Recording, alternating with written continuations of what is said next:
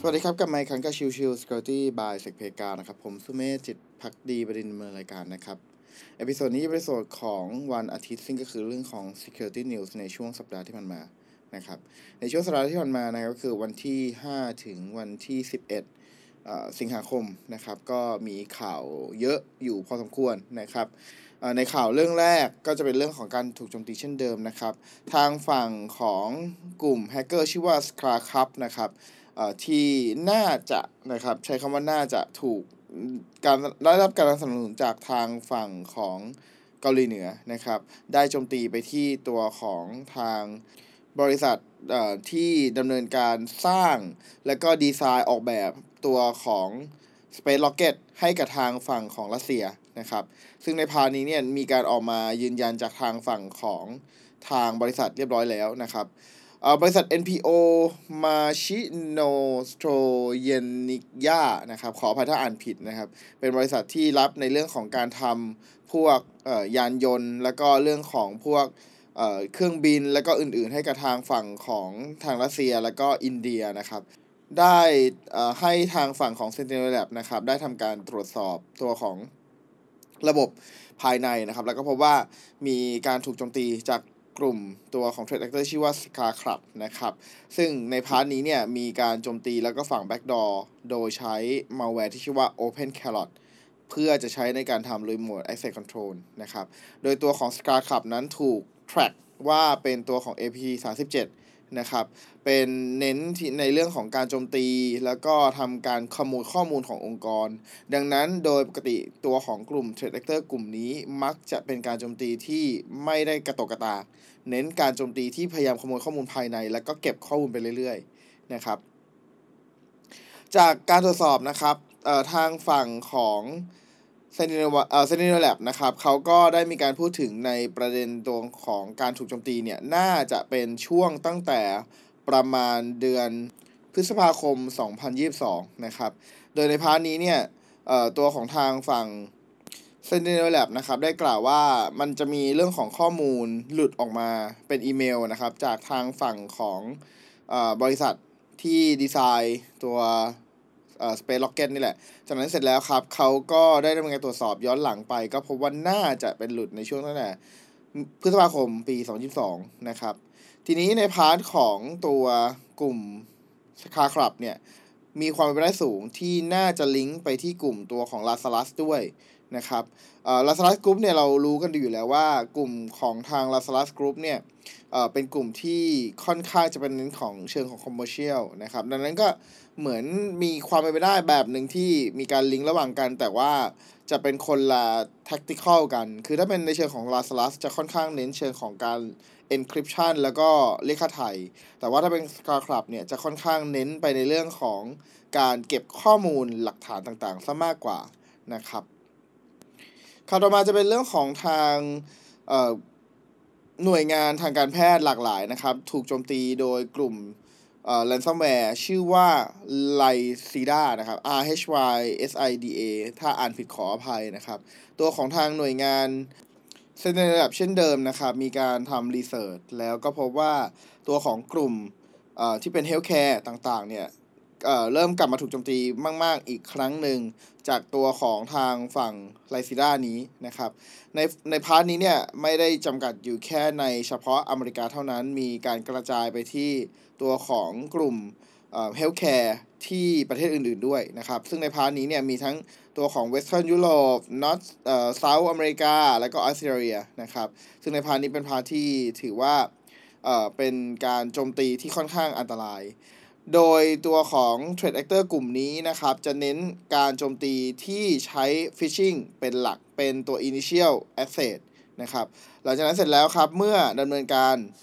ส่งตัวของอีเมลไปเรียบร้อยแล้ว ถ้ามีการเปิดตัวของอีเมล และมีการเซฟมาเปิดไฟล์ข้างในอะมันจะมีตัวของที่เป็น PS ไฟล์ก็คือตัวของ PowerShell Script อยู่ข้างใน เมื่อทำการรันก็จะกลายเป็นการที่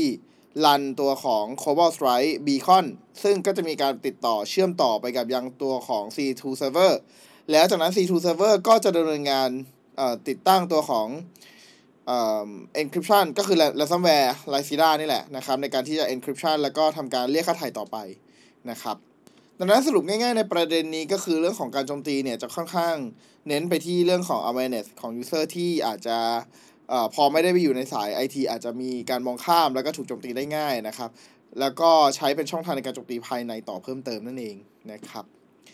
โอเค ข่าวในช่วงที่ 2 ครับ จะเป็นเรื่องของข่าว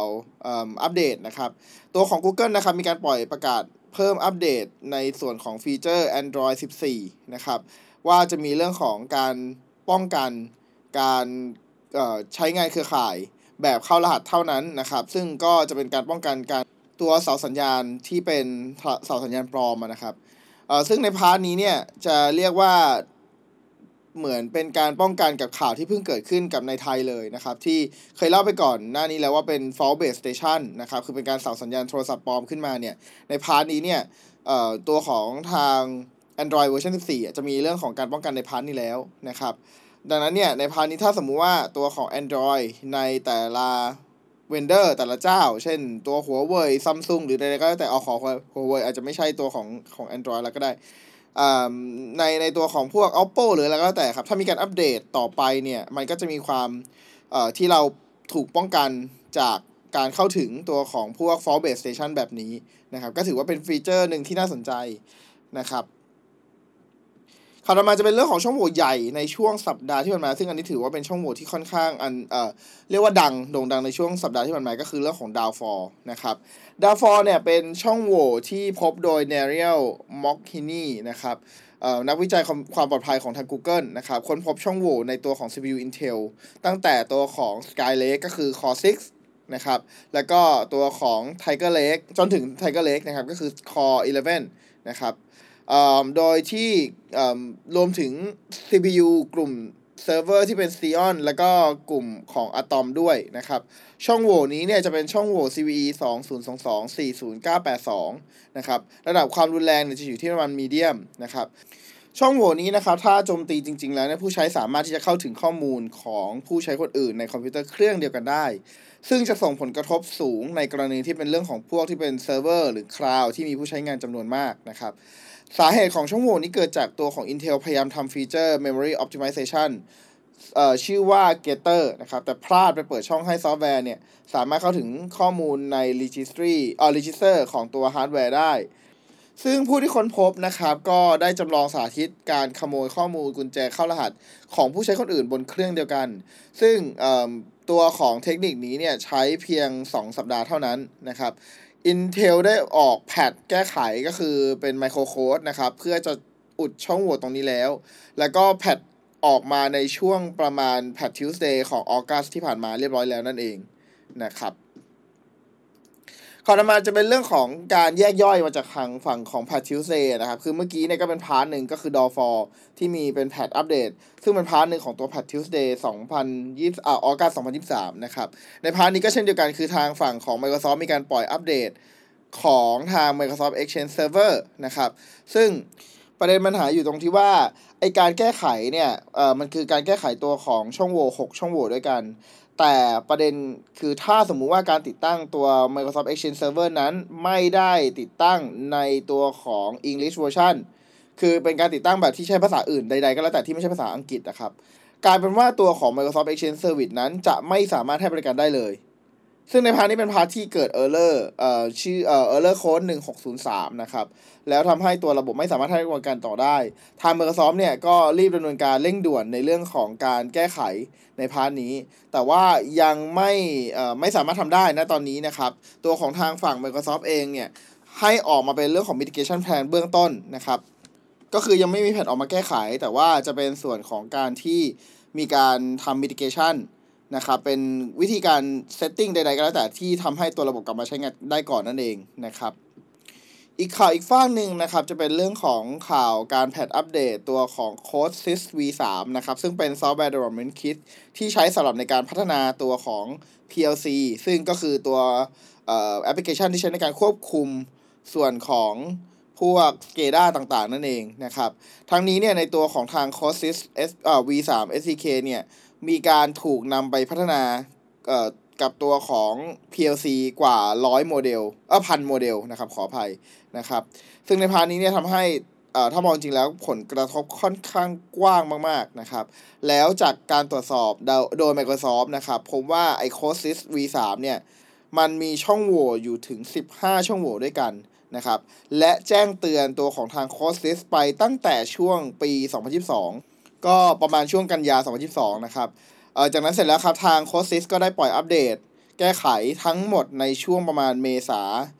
2023 นะครับทั้งนี้ทั้งนั้นเองเนี่ย ก็ด้วยความที่มันเป็น PLC เนาะการอัปเดตมันก็ค่อนข้างทำได้ยากครับ เพราะว่าพอเป็นลักษณะของเครื่องมือที่เป็นการควบคุม SCADA มันส่วนใหญ่มักจะไม่ได้มีการต่ออินเทอร์เน็ต แล้วก็มันจะแยกเป็น OT นะครับ OT เอ่อ infrastructure นะครับ ดังนั้นในพาร์ทนั้นเนี่ยมัน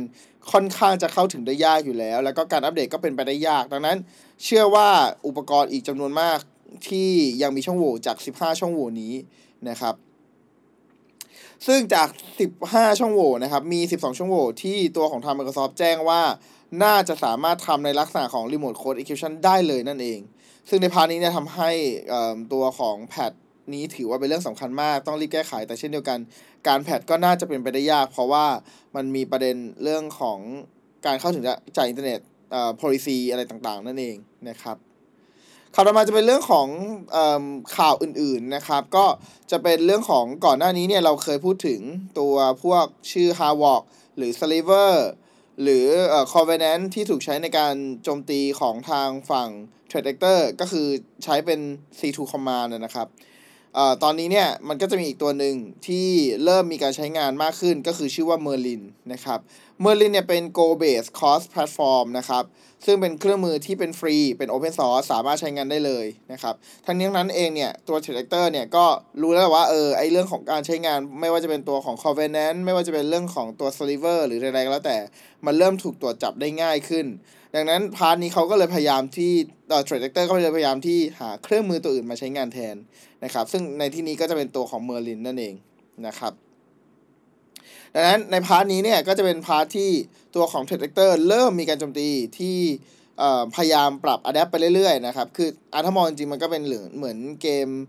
แมวไล่จับหนูนะครับ ซึ่งใน part นี้ก็ถือว่าเป็น part ที่ค่อนข้างสำคัญที่เราจะต้องเรียนรู้แล้วก็คอยป้องกันต่อไปนะครับ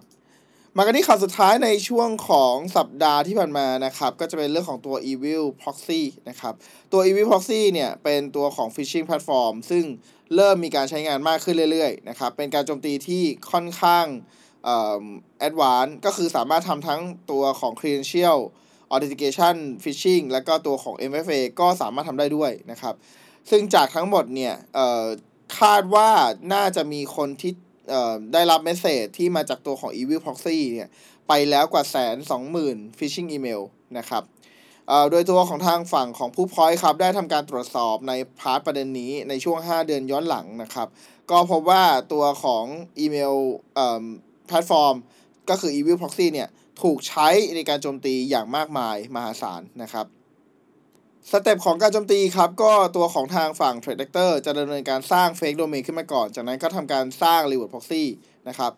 เอ่อแล้วก็ส่งตัว phishing link ไปที่ตัวของเหยื่อนะครับ ถ้าเหยื่อคลิกลิงก์เสร็จแล้วนะครับ มันจะมีเรื่องของตัว authenticate กับตัวของ multi factor authentication เข้ามาให้ ทีนี้ในการกรอกทั้งหมดไม่ว่าจะเป็นตัวของ Credential แล้วก็ตัวของ MFA เนี่ยทางฝั่งของตัว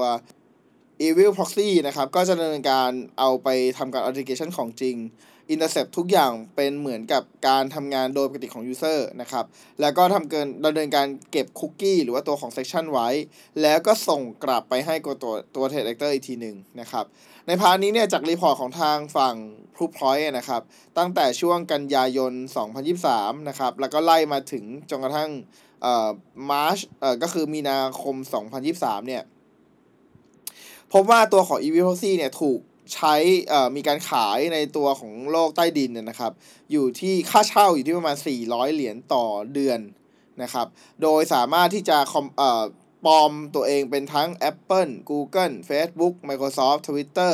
GitHub GoDaddy นะครับ สามารถทำได้หมดเลยนะครับดังนั้นก็จะถือว่าจะเห็นภาพอีกชัดเจนอีกครั้งหนึ่งว่าการโจมตีที่เป็นลักษณะของการเน้นโจมตีพิธีของฝั่ง Client เนี่ยก็ค่อนข้าง ที่จะยังคงเป็นเทรนด์อย่างต่อเนื่องนะครับ โอเคก็ประมาณนี้ครับสำหรับ episode ในช่วงสัปดาห์ที่ผ่านมาเอ่อก็หวังว่าจะเป็นประโยชน์สำหรับใครหลายคนในเรื่องของข่าวเรื่องของ security นะครับ ขอบคุณทุกท่านเข้ามาติดตามแล้วพบกันใหม่สำหรับวันนี้ลากันไปก่อน สวัสดีครับ